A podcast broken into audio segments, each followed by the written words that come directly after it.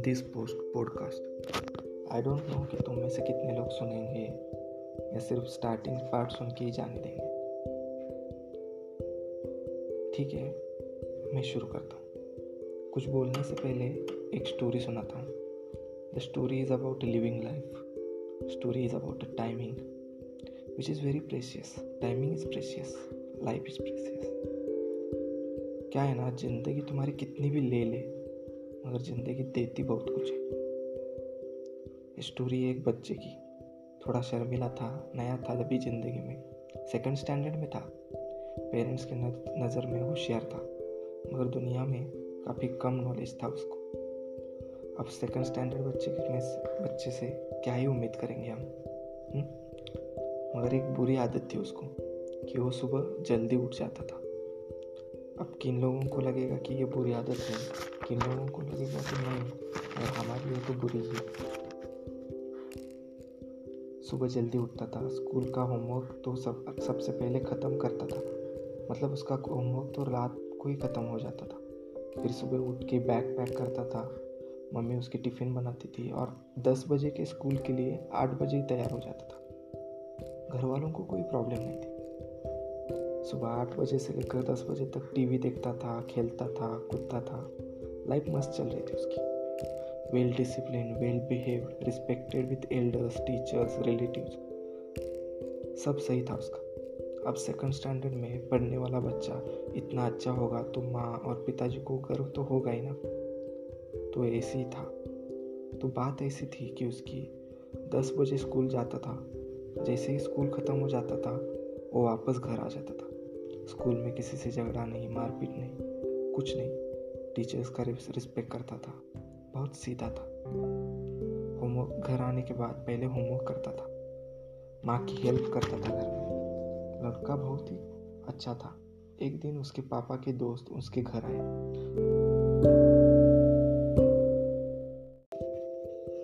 उस दोस्त को उसके पापा ने अपने बेटे की काफ़ी तारीफ़ सुनाई। पापा के दोस्त भी उसके साथ काफ़ी अच्छे से पेश आए। उसके बारे में अच्छे बोले। अच्छी बातें की मगर उन्होंने जाते जाते पापा को कहा, देखो, तुम्हारा बेटा होशियार है। या इधर उधर के स्कूल में डाल के उसका फ्यूचर बर्बाद मत करो। कोई अच्छा वाला बोर्डिंग या हॉस्टल वाला स्कूल देखो। ये पढ़ाई में बहुत अच्छा है।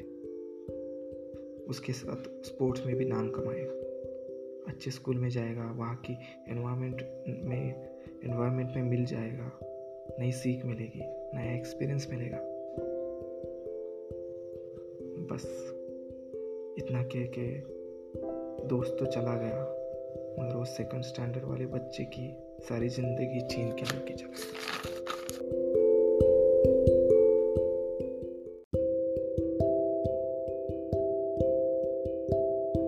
कुछ दिन बाद सेकेंड स्टैंडर्ड की एग्ज़ाम ख़त्म हुई और गर्मियों की छुट्टियाँ ख़त्म होने से पहले ही उसको एक बोर्डिंग स्कूल में डाल दिया गया।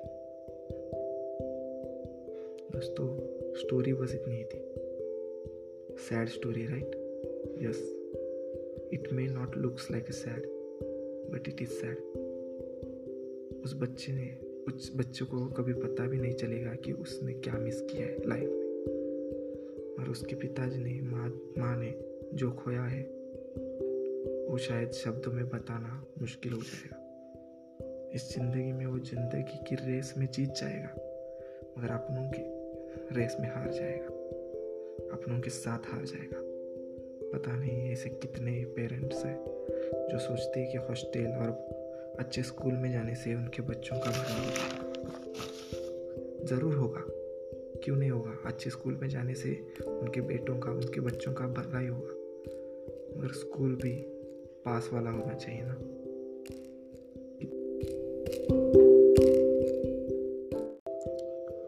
आज कितने बच्चों ने उनका बचपन खोया है? जिस उम्र में माँ के हाथ का मार खाना चाहिए था, उस उम्र में वो हॉस्टल में किसी रेक्टर के हाथ का मार खा रहा है। किसी रेक्टर के हाथ की स्टिक से अपने बम पे लात खा रहा है।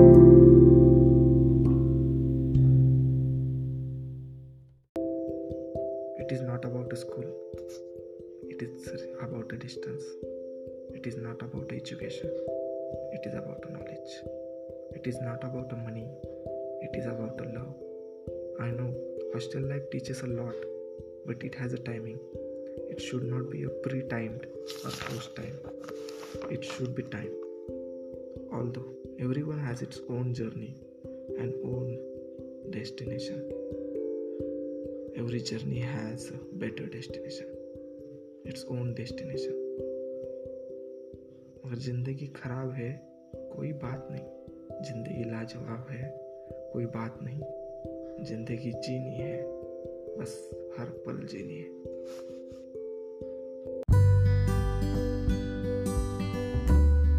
Thank you so much for listening this is Vijay Tembode presenting you my first podcast कोई बात नहीं।